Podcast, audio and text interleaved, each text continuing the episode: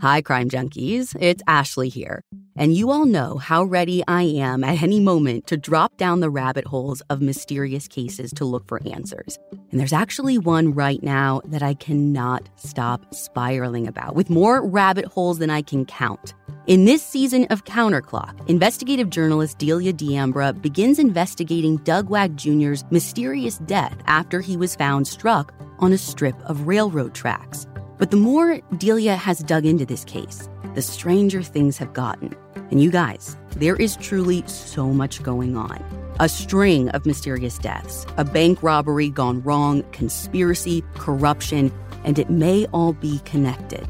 You can binge all of Counterclock Season 6 right now in the Crime Junkie Fan Club, or you can listen to new episodes weekly wherever you get your podcasts. Quality sleep is essential. That's why the Sleep Number Smart Bed is designed for your ever evolving sleep needs. Recently, I've been sleeping flat on my belly, and my chiropractor said that if I'm gonna do that, I should really have as firm a mattress as possible. So, I didn't have to get a new mattress. I just cranked my sleep number up all the way to 100, and I've avoided any lower back pain that sometimes comes with belly sleeping. JD Power ranks Sleep Number number one in customer satisfaction with mattresses purchased in store. And now save 50% on the Sleep Number limited edition smart bed for a limited time. For JD Power 2023 award information, visit jdpower.com/awards. Only at Sleep Number store or sleepnumber.com. Home is your creative canvas, an expression of your unique style. Only Wayfair has everything you need to bring your vision to life. It's the place to shop for everything home, from sofas and beds to dining sets and decor. Wayfair makes it easy with fast and free shipping, even on the big stuff. They'll even help you set it up. Our house is full of Wayfair finds, from wall art to rugs to vases and more. Our go to is always Wayfair. Every style is welcome in the neighborhood. Visit wayfair.com or get the Wayfair mobile app. That's W A Y F A I R.com. Wayfair. Every style, every home. Hi, crime junkies. I'm your host, Ashley Flowers. And I'm Britt. And today I want to tell you about a place that's sort of tucked away from the rest of the world, nestled in the Sierra Nevada mountains of Northern California. A town where for a long time everybody knew everybody else. Nobody was afraid to keep their doors unlocked, and the yards were literally surrounded with white picket fences. It used to be the kind of town where bad things weren't supposed to happen until one fateful spring night over 40 years ago when something very bad did happen. This is the story of the Keddie Cabin murders.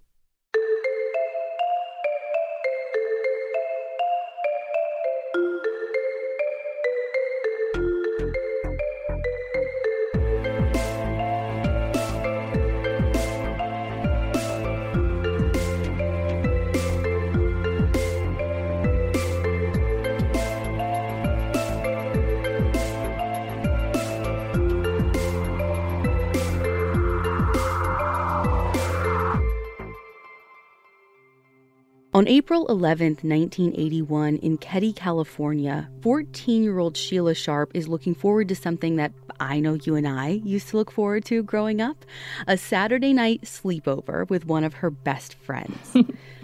Sheila is going over to her friend Alyssa's house, and thank God because it's about to get hectic in the small cabin that she shares with her mom and four siblings. It's her older brother John, her little brothers Ricky and Greg, and her little sister Tina. And on this night, her brothers are actually having friends over, so it's going to be like packed over there. So when you say they live in a cabin, my mind instantly goes to, you know, like out in the middle of the woods, nearest neighbor is pretty far away. So you're half right. So they're definitely out in the woods. And Keddie's this like minuscule small town right near several of Northern California's national forests. But the Sharp family's cabin is not as isolated as you might think because you see, it's part of a resort area. The way the Keddie Resort is laid out, there's around 25 or 30 cabins out here, and they're all built pretty close to each other. Like, for example, the Sharps' house is literally only like 15 feet away from the cabin next door. Oh, okay. So yeah, so Sheila's not going on like some big adventure. She's literally able to walk right over to Alyssa's house where they'll do pretty typical sleepover stuff. Like they watch some TV, they talk for a while. They burn grass scented candles, paint nails with glow in the dark polish, and I don't know, maybe rewrite some country songs about boys that they loved and hated. I mean, if she's anything like us, yes. but after a pretty normal night, they head to bed. Since the next morning, April 12th, is a Sunday, Sheila wakes up pretty early so she can say goodbye to Alyssa and walk home to get ready for church. According to an article in the Sacramento Bee, she gets back to her family's cabin at about 8 o'clock, and when Sheila opens the door, she stumbles onto a scene that changes her life forever. Right there in the front room is mayhem. Blood is spattered from the carpet to the ceiling and everywhere in between. Through the confusion clouding her mind when she comes upon this scene, Sheila sees three bodies, and she can tell that one of them is covered by a blanket and the other two are tied up. Now, she doesn't know who's who, but in that moment, Sheila's mind kicks into survival mode. She drops her overnight bag and runs full speed back to Alyssa's house to tell them that something terrible has happened. Since Alyssa's family doesn't have a phone, her parents run to the Keddie Resort office to call police while they send their oldest son, Jamie, back to the Sharp cabin with Sheila. I mean, is it just the mom and me coming out, or is it maybe not like the greatest idea to send two kids back to the house where, I don't know, the killer could still be? Maybe, but Sheila and Jamie aren't taking any chances. I mean, they don't go anywhere near the front door. Instead, when they go back, they peek through a bedroom window. And it's actually a good thing they went back because inside they see something incredible. According to Stephen Kapp's piece for the San Francisco Examiner, Sheila's two younger brothers, Ricky, who's nine, and Greg, who's five, are in the bedroom sleeping with their friend and next door neighbor, Justin Eason. Wait, they're alive? Yes. By the time the police arrive, Sheila and Jamie have managed to wake them up and get all three boys out of the house, taking them through the window to spare them having to see the carnage in the front room. Law enforcement, though, has to see it. And as soon as they get inside the Sharps' cabin, it becomes all too obvious that, if anything, what they're seeing is worse than what they were expecting. They see the huge amounts of blood all over the room and they also noticed that the walls have been gouged. One of the police is actually quoted in a local newspaper saying it looks like somebody basically stabbed the wall. And everywhere they look, there are signs of a struggle, signs someone tried to flee knowing that their life was on the line. Near the front of the room, almost as soon as you walk in the door, is where they found the first two victims Sheila's 15 year old brother John and his friend Dana Wingate. They're tied together at their ankles, and officers notice one of the boys is lying face up and the other is face down, and whoever killed them used electrical cords and medical tape to tie them up. Deeper in the room, they can see the third body, which appears to be an adult female covered in a yellow blanket. It's easy to tell that the woman is Sheila and John's mom, Glenna Susan Sharp, who most people call Sue. According to Victoria Metcalf's reporting in the Plumas News, Sue's lying on her side right near the couch, naked from the waist down and gagged with what looks like a blue bandana covered in more medical tape. I mean, the fact that she's naked from the waist down makes me feel like this is way more sexually motivated than the other two. Yeah, I kind of think that too, but just like with a definitive cause of death, police won't know if Sue was sexually assaulted until after the autopsy. There's not a lot of information out there about what exactly police are doing at the house beyond collecting what they can and documenting the scene with the resources their tiny office has available. I can tell you, though, that as police try to make sense of just what happened here, they come across what could be the murder weapons right there, just sort of out in the open. Jeff Truesdell reported for People magazine that police find a bloody claw hammer and a butcher knife lying on the little table near the Sharps' kitchen, and there's a bent steak knife on the floor, also covered in blood. All of the stuff is bagged up and sent off for analysis while Sue, Johnny, and Dana's bodies are being transported to Sacramento for autopsy. Like I said, Keddie's basically a blip on the map, and Sacramento, being the state capital of California, has way more resources for law enforcement. But remember how I told you Sheila lived with her mom and four siblings? Yeah. So if you're counting, that's one brother who's deceased, two brothers who were pulled alive from the room, and, And a sister that's not there. yes. And so not only are they wondering who killed these three people, but also where is Tina Sharp?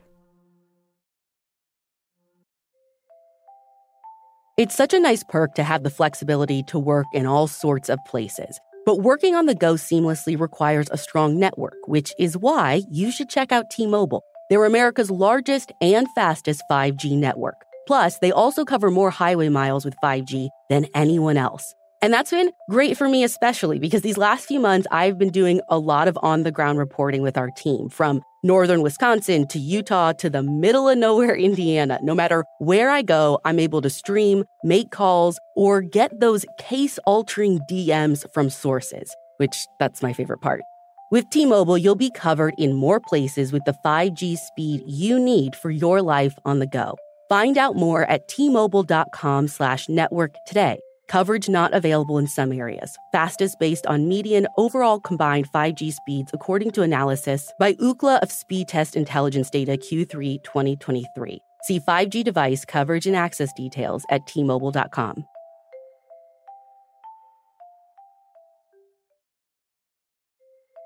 Spring has sprung, and so has allergy season. But when it comes to the cost of your allergy meds and other prescriptions, checking GoodRx can help you save and stay healthy. GoodRx is the free, fast, and easy way to find the prescriptions you need at a lower price. With GoodRx, you can instantly find discounts, compare prices, and save up to 80% at the pharmacy. GoodRx is accepted at all major pharmacies in your neighborhood, including CVS, Walgreens, Rite Aid, Vons, Walmart, Sam's Club, and many more. And remember, GoodRx works whether you have insurance or not. Even if you have insurance, GoodRx may beat your copay price. So if you're looking for seasonal allergy relief with low-cost prescription medications, GoodRx is a walk in the park for you this spring. For simple, smart savings on your prescriptions, check GoodRx. Go to goodrx.com slash crimejunkie. That's goodrx.com slash crimejunkie. Okay, but we know that Sheila was at a friend's house that night, so is anyone considering that maybe Tina was too? You said it was a pretty full house. Well, if they ever do, that thought's discarded almost immediately because all of my source material going right back to the days just after the murders in April of 81 lists Tina as missing. Now, since they just don't have the resources to tackle a multiple homicide and an abduction, police don't waste any time calling in the FBI and the State Department of Justice for help. While they're waiting for the FBI to arrive, police scour the area, going door to door at every cabin in the Keddie Resort to interview the neighbors and track down witnesses. Remarkably, though, according to the San Francisco Examiner, all of the Sharps' neighbors tell police they didn't hear a single thing that night. Okay, but there were three little kids still in the cabin. Like, surely they had to have heard something. Well, according to that same article, they slept through all of it. Okay, but that feels so extreme to me. Like, I have kids, I get it. There's a lot that you'd be surprised that they can sleep through, but this was a violent attack, a violent triple homicide. I'm having trouble imagining anyone being able to sleep through it. I mean, is there any chance that the kids were drugged? I mean, I wondered that too, but I didn't see anything in my source material about Greg or Ricky or Justin ever even being tested for drugs. So I don't know, and maybe that wasn't even on their minds then. But I agree, it feels, I don't want to say unbelievable, But, but, at the very least, unlikely. yeah. And yet, that's what the evidence is telling police. So, with the mystery of the survivors still swirling in their minds, investigators kick into high gear Sunday afternoon. Local search and rescue teams go out scouring the woods and all around the resort looking for anything to point them to a killer or to Tina's whereabouts, or, you know, hopefully both. Because police believe Tina could hold the key to solving this case. They're thinking, you know, she might have been a witness and that maybe that's why she vanished. The killer or killers took her to tie up loose ends. So on Monday, police and the FBI put out an APB for Tina Sharp. The bulletin describes her as having long blonde hair and a slight build, and wearing blue jeans and a light blue shirt. The bulletin goes out to three surrounding counties and also across the state border to Reno, Nevada, about two hours' drive east of Keddie, requesting not only that people be on the lookout for Tina, but also asking local hospitals in those areas to check if anyone had come in over the past 48 hours with cuts or knife wounds. If Tina was a witness, though, like, why would the perp not just kill her? Like, he's already killed three other people. Yeah, it doesn't make sense, right? So even though at the time all of the source material says that they thought maybe she was a witness, honestly, internally, they were also considering the fact that perhaps she was really the target all along. Yeah, see, that makes so much more sense to me. Like, I can see an entire family doing anything to protect their little girl, so you'd literally have to kill them to get to her. Right. So that might be a motive. But, you know, the question becomes who would want to take a little girl? Well, as police start looking into Sue Sharp's background, police start looking squarely at one person, a person with a grudge, and that's Sue's ex husband, Jim. Jeff Truesdell reported for People magazine that law enforcement learns that Sue had fled across the country from the East Coast to California in the late 1970s in a bid to escape her abusive marriage. And when she left, she took all five of her and Jim's kids with her. And as Sheila Sharp told the show People Investigates for their episode on this case, Jim's abuse wasn't just limited to Sue. In fact, Sheila recalls that Jim sexually abused her and Tina for years until the family escaped, and that Tina was his favorite target. And was Jim still on the East Coast at the time of the murders? Well, that's exactly what police are trying to find out. You see, Jim was in California by this time during the investigation. He had come out as soon as he found out about the murders, and police want to be sure that he wasn't there before. So, pretty much from the second he sets foot in the state, Jim is put under surveillance by police. They're not just looking for anything to suggest he's the killer, but they're also looking for anything to indicate he might know where Tina is. But when they interrogate him, Jim says he's got an alibi. He's in the Navy and he tells police, Look, I was back at my base in Connecticut. And much to their frustration, he can prove it. He might have been a scumbag with no business being a husband or father, but he was almost 3,000 miles away at the time of the murders. While Jim turns out to be a dead end, the investigation is far from stalled because police have a ton of other tips to follow. They check out one of Tina's teachers, this guy who's known for being a little too interested in her. Like, apparently, he kept framed portraits of her on his desk. Oh, I do not like that at all. No, like, should be a red flag for any parent. But this guy has an alibi too. Walt Wiley reported for the Sacramento Bee that police get hundreds of tips just over the first weekend after the murders. But even with the help from the FBI and the State Department of Justice, police are overwhelmed. Literally, the county sheriff is quoted in the same article describing the investigation as, quote, going in circles. By late Monday, though, lab tests confirmed to law enforcement that the hammer and the two knives found at the cabin are, in fact, the murder weapons. Preliminary autopsy reports confirm that Sue, John, and Dana died from stab wounds and multiple blows to the head. But as I saw in the People Investigates episode, police believe a second hammer was used too, even though they've only found one. They also believe that the murders and Tina's abduction happened sometime between 11 p.m. on Saturday night and 2 a.m. on Sunday morning. And did the autopsy give any clarity about whether or not Sue had been sexually assaulted? Well, according to multiple articles I read, there's no evidence of sexual assault. According to Marv Snow and Dave Moeller's Feather River Bulletin piece, by Wednesday, police have ruled out burglary and drugs as possible motives. What I find super interesting, though, is in that same article, the sheriff mentions that the killings could be a copycat type situation. A copycat of what? Like, did they have something similar in the area before? It has to exist before it can be copied. All great questions. All he says in that article was that there were similar crimes somewhere else in Northern California, but that's it. And of course, like I tried looking it up, but like nothing in my research points to which crimes he's referring to either. I mean, this, it literally drives me bananas. It's like a one off mention in this case because I would love to be able to tell you more, tell you if they are connected. So if anyone is from Northern California from the time, please reach out to us and let us know. But that's it. That one blurb, nothing else. Ugh. Now, meanwhile, the searches for Tina keep going hand in hand with the murder investigation as the clock ticks and police ramp up their efforts. They're doing grid searches, Jeep caravans, helicopters, they bring in sniffer dogs, they have countless hours logged on foot in the forest, and none of this, none of these things turn up any trace of Tina Sharp. On April 20th, law enforcement formally suspends their search.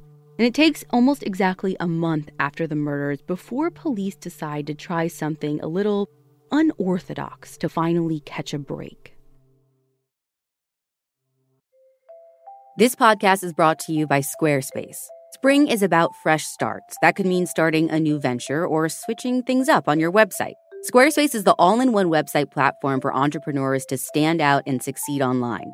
Use Squarespace to design a website, engage with your audience, and sell anything from products to time all in one place. With the new guided design system, Squarespace Blueprint, you can select from curated layout and styling options to create a personalized website optimized for every device. Get your website discovered fast with integrated, optimized SEO tools. Plus, make checkout easy for customers with easy to use payment tools. Accept credit cards, PayPal, Apple Pay, and in certain countries, give customers the chance to buy now and pay later with Afterpay and ClearPay.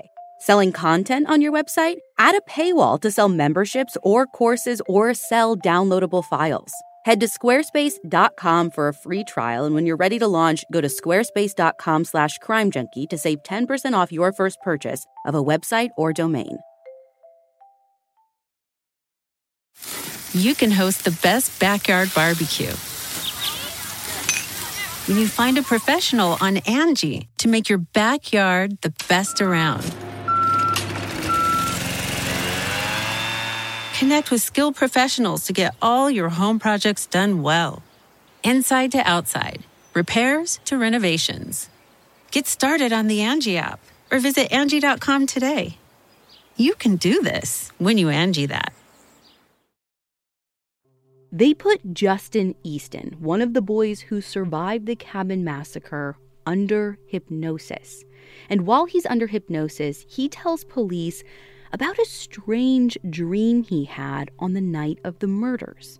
According to more of Victoria Metcalf's reporting, Justin says that in his dream, he was on the love boat with Sue, the Sharp boys, and their friends who were at the cabin that night.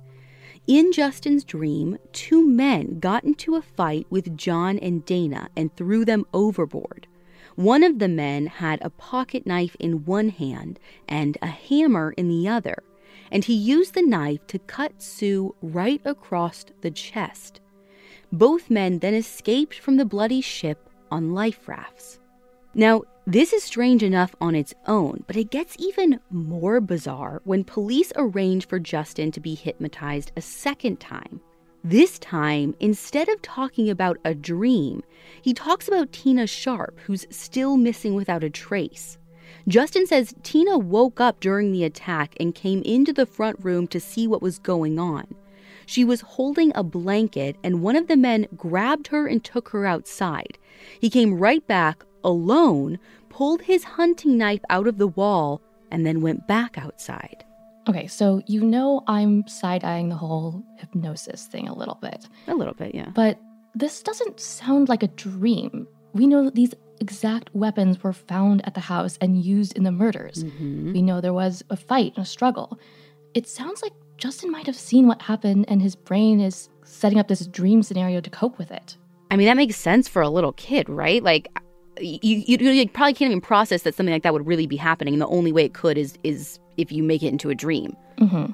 Well, whatever really happened, if this really was a dream, or if, like you're saying, it's a coping mechanism, police take it seriously.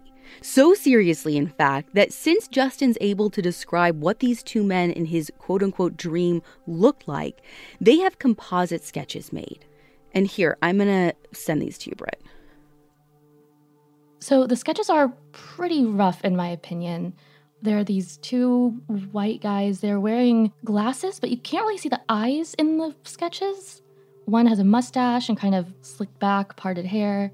and the other one has hair almost to his shoulders. So it's longer and kind of parted down the middle, straight hair. Yeah, I feel like the hair is like the most distinctive part. Yeah, they almost look like, and obviously this happened in the 80s, but one kind of looks like John Lennon, and the other one looks like he could be like a bartender from the 1930s.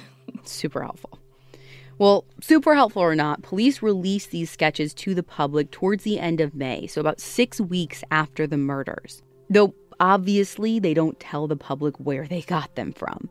They just say that these sketches depict two men who were, quote, seen around Keddie. They describe the guy on the left, the one with longer hair, as being a white man between 28 and 30 years old, between 5'11 and 6'2, with dark blonde hair and gold framed sunglasses.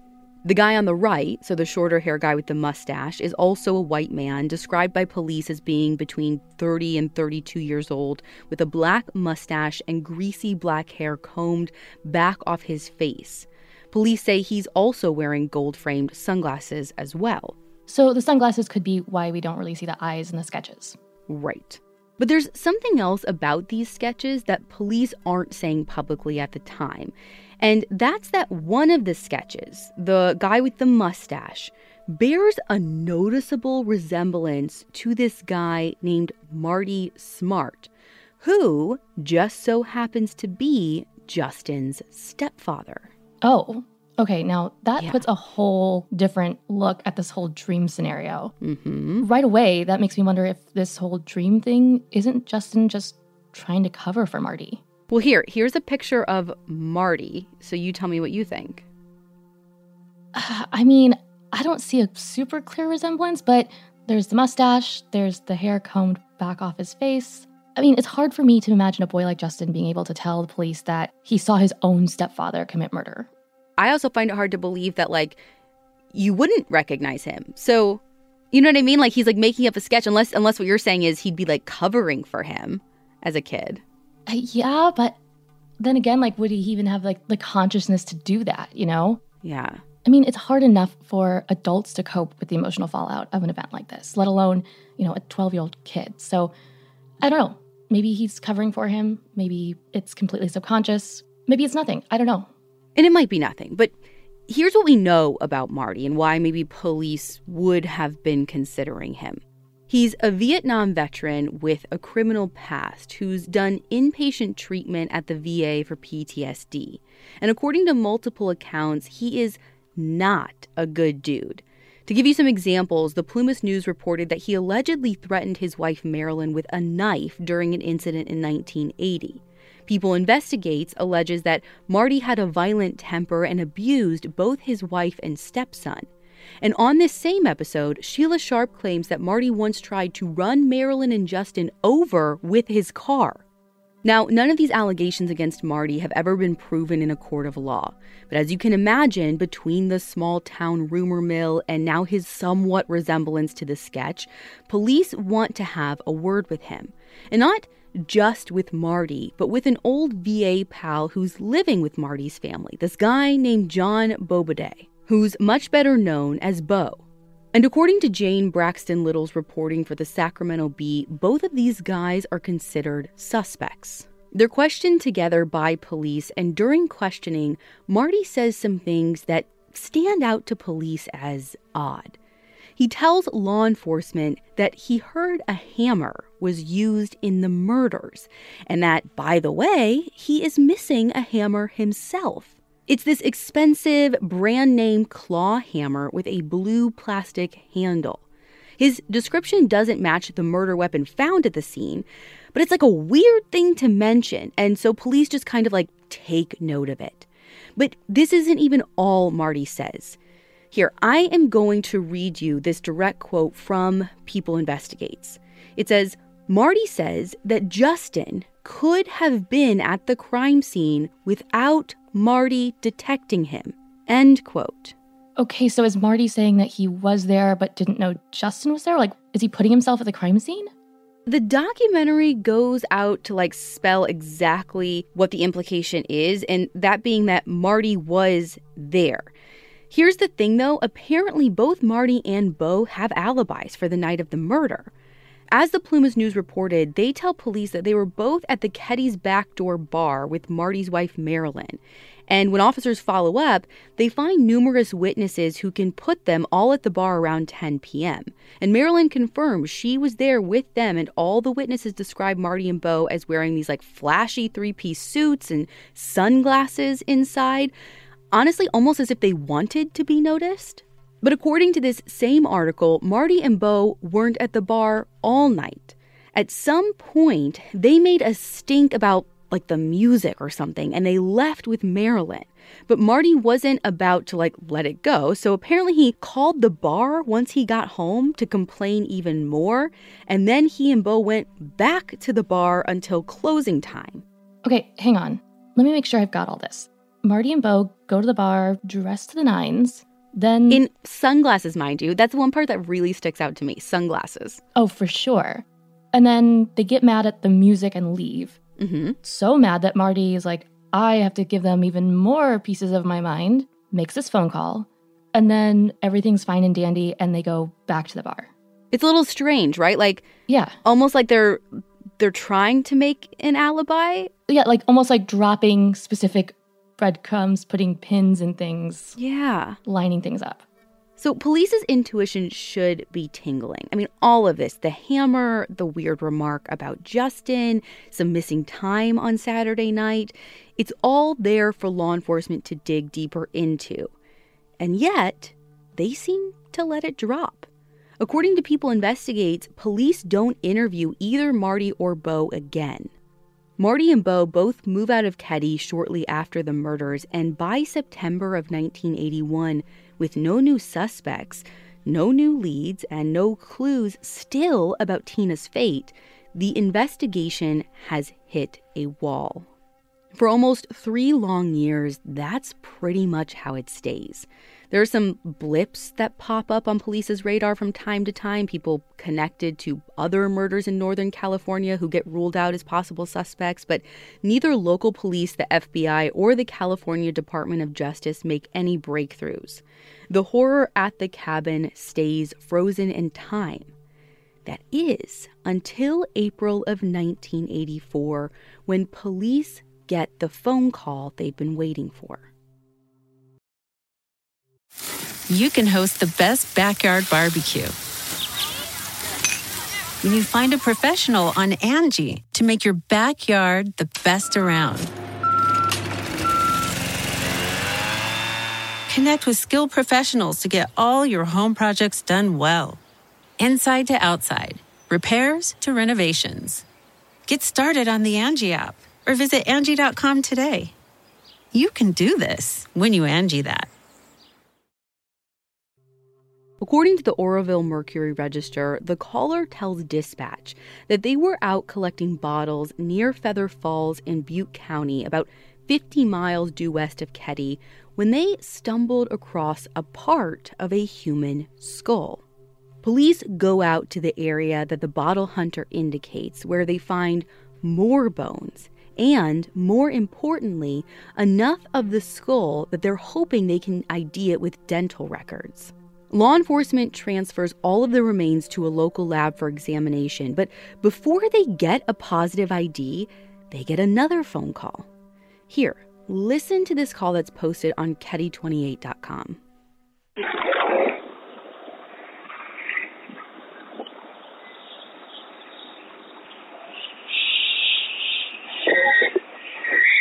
Keddie28.com. Well, I was uh, watching the news, mm-hmm. and they were talking about this uh, skull found at the Feather Falls. Right. They asked for any help. Mm-hmm. And uh, I was just wondering if you thought of uh, the uh, murder up in Keddie, up in Plumas County a couple years ago, where a 12-year-old girl was never found. Now, this is a, I'm pretty sure it's a male skull. Okay. Well, I thought you know, just maybe 12 year old girl might be mistaken for a 10 year old boy. Mm-hmm. And that was Teddy, K E D D Y? Uh, K E D D I E. Okay.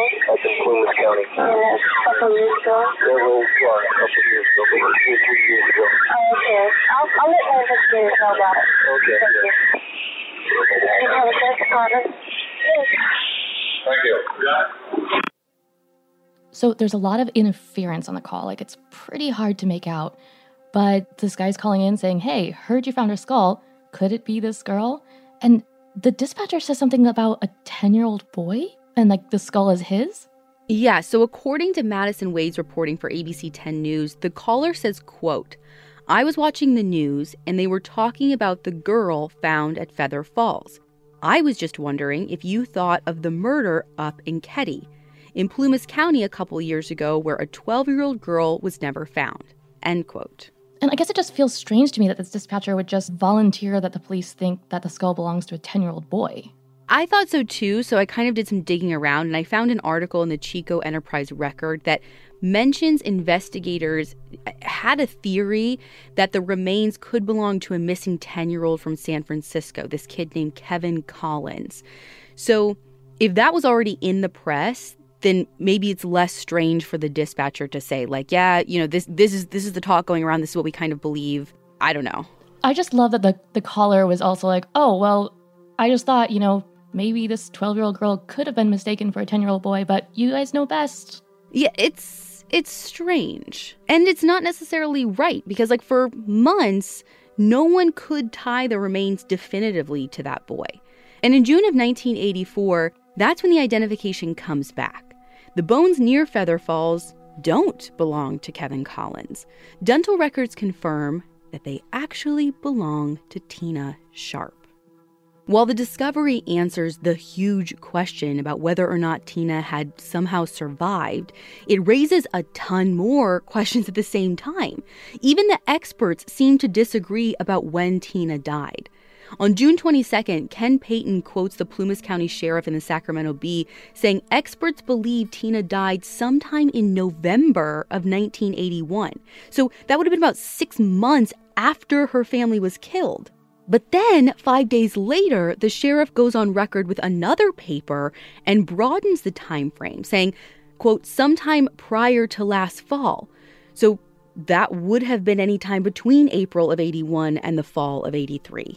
I feel like none of these are answers. There's just more questions. Right. I mean, assuming Tina survived for honestly any length of time after the murders, they still don't know where she was, what she was doing, or why the abductor wanted to keep her alive in the first place. Yeah, I mean, I feel like this development is like this whole case in a nutshell. Like every time someone thinks they know something, it just explodes into a mushroom cloud of more unanswered questions. Yeah. So, can law enforcement tell how Tina died? They can't determine a cause of death, but they're pretty sure she was murdered. Now, the discovery of Tina's remains kick up a ton of local publicity for a while, but once the news cycle moves on, the case just goes cold again. Like, finding her remains didn't actually bring them any closer to finding out who abducted her, why, or who killed the family. The surviving Sharp kids, Sheila, Greg, and Ricky, spend their childhoods in foster care as anniversary after anniversary goes by. First, it's five years, then 10 years. And with each passing year, the Sharps and others who still remember the Keddie murders do their best to keep their hopes for justice alive. In 1996, 15 years after the murders, a man named Robert Joseph Silveria Jr. confesses to the Keddie killings after he's arrested on suspicion of 17 other murders. But according to David Keller's piece in the Westwood Pine Press, police check their records and find out Robert was behind bars in April of 1981. So while he pleads guilty to two murders up in Oregon and definitely is, you know, a killer, he's not this killer. 14 more years go by, and during that time, Marty Smartt and Bo Boubede die. The Sharps' cabin is condemned and demolished, and the Keddie murders get some local attention every April when the anniversary rolls around. And every once in a while, maybe police get the occasional tip, but the case doesn't move in any kind of significant way. So in 2013, now 32 years after the murders, a special investigator named Mike takes over the case. As it turns out, this isn't Mike's first go around with the killings because back in 81, Mike was a deputy with the Plumas County Sheriff's Department. He was fired a couple of weeks before the murders, only to get rehired right after, but he was banned from working on the Keddie case. What? Yeah. That seems really strange. Like, this was the biggest investigation in the area. Like, I guess I'd imagine that the department would need the help. I agree. I think it's weird, but I think it's weird just like everything else about this case. So, Mike spends the next three years going over the case files with a fine tooth comb, turning the original investigation basically upside down. And along the way, Mike makes some shocking discoveries. He finds some pretty serious mistakes, like how the cabin apparently wasn't secured right away, and how police didn't set up any roadblocks on the one road leading in and out of Keddie, procedural errors that could have made the difference between a solved case and an unsolved case. Along with procedural stuff, Mike also finds evidence that seems to have been forgotten about. So you remember that 911 call I played you, right? Of the person who said like, "Yo, that might be Tina Sharp's skull. Has anyone like checked that out?" Yeah. So, according to Marcella Corona's piece in the Reno Gazette Journal, he finds a cassette tape of this call just like sitting at the bottom of an unopened evidence box. Somehow, this tape hasn't been examined for over 30 years. Like, since it came in, no one in the department ever followed up on it. I'm never trusting an evidence box again. I am. This sorry, is like right. I, I literally thought of the the one with the investigation, like all the evidence was missing. The unsolved mysteries. yes, tape just in, sitting in the box by itself. This is that. Was this just overlooked? This is that all over again. But it's not the only piece of evidence that seems to have been overlooked back in 81. So I already told you that Marty Smartt and his buddy Bo were never really followed up with as suspects and they left town after the murders. But as Mike learns, Marty left his wife Marilyn behind. But he wrote her a letter a couple of weeks later, and I don't have the whole letter, but I do have a very important quote from the letter, and I want you to read it for everyone. It says, quote, I've paid the price of your love, and now I've bought it with four people's lives. End quote. Uh, I'm sorry, that sounds like a confession. Doesn't it? According to the Reno Gazette Journal, this letter was also overlooked during the original investigation and never entered into any of police's evidence logs. So they didn't even know it was there. There was no record of it even existing. No, no. And as Mike keeps digging, he discovers that this letter isn't the only time Marty appears to have confessed. As Victoria Metcalf reported, Marty's old VA counselor reaches out to Mike at some point and tells him something shocking. According to the counselor, Marty confessed at a VA facility in Reno, Nevada, just a couple of weeks after the murders. Then why didn't this counselor report it back in 81? The counselor did report it back in 81. Oh my God. Not to police in Keddie, but to the Department of Justice, who you'll remember were working with local authorities via the FBI. Now, here's where things start to get a little messy because, as this same Plumas News piece reported, the FBI agents on the case in 81 weren't homicide investigators. They specialized in organized crime. What? Now, I'm not going to speculate about things that have never been proven, but I will tell you that there are rumors floating all over the internet, not about Marty Smartt having mob connections, but about his old buddy, Bo. The Plumas News, People Magazine, the Sacramento Bee, and other source material in my research mention Bo's alleged links to mafia activity back in Chicago. And over the years, these possible links have given birth to a theory that Mike has to consider at that point.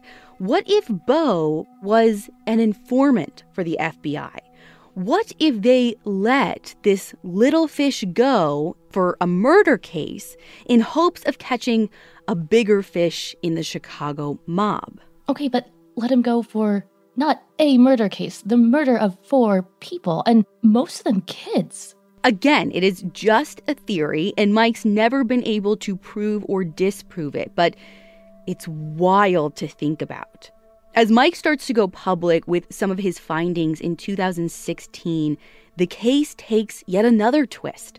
A local junk collector finds a hammer out in the woods, and at first he just tosses it into a lake just down the road from where the Sharp cabin used to be, figuring it's just crap. But Then he finds a website all about the Keddie murders that details Marty Smartt's weird statements about his missing hammer. And this guy realizes he might have found that missing hammer specifically. So police retrieve the hammer from the lake, and it does match Marty's description. And while it's too rusted to pull prints or DNA from, it's a huge coincidence, right?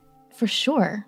Now, ultimately, the hammer doesn't have any DNA, but in 2018, Special Agent Mike announces that something else does. Police have been able to pull DNA off of a piece of tape that was found at the crime scene near Sue Sharp's head. And get this they get DNA off of it, and they say that it matches a living suspect. Wait, so not Bo or Marty? Well, they're dead, so I guess not. The suspects aren't named, but like you said, since Bo and Marty are, you know, dead by 2018. Right. Who? Right. If not them, who? So our crime junkies are probably like sweating because you can see we're dangerously close to the end of the episode and dangerously close to answers, but we just don't have them yet. Including a possible answer to one of our biggest questions, Britt, about why the killers would bother to take Tina Sharp. Investigator Mike wonders if maybe Tina had been sexually assaulted before the murders, if maybe she was pregnant. But there was no way to tell that from her remains, right? No, there just wasn't enough of her recovered to check for it, and, and her remains were too decomposed. She was skeletal by that time. The last real update that came was in April of this year from Mike and other members of local law enforcement when they told ABC 10 News that they feel like they're closer than ever to solving this case. And they believe that at least two accessories after the fact are still alive. They're hoping that time, conscience, and justice will win out in the end, giving Sheila and her siblings the closure that's been brutally denied to them for over four decades. I mean, it sounds like they have so much evidence there, but they mm-hmm. still need some people to come forward. They still need people to talk. Maybe after all these years, allegiances have changed. Maybe it is weighing heavily on someone's conscience, but they need someone to talk. If you have any information about the murders of Sue Sharp, John Sharp, Dana Wingate, and Tina Sharp, please call the Plumas County Sheriff's Office at 530 283 6360.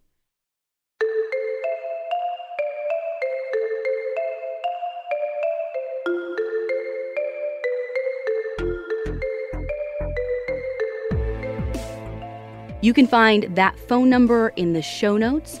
You can also find all of our source material for this episode on our website, crimejunkiepodcast.com. And be sure to follow us on Instagram at Crime Junkie Podcast. We'll be back next week with a brand new episode.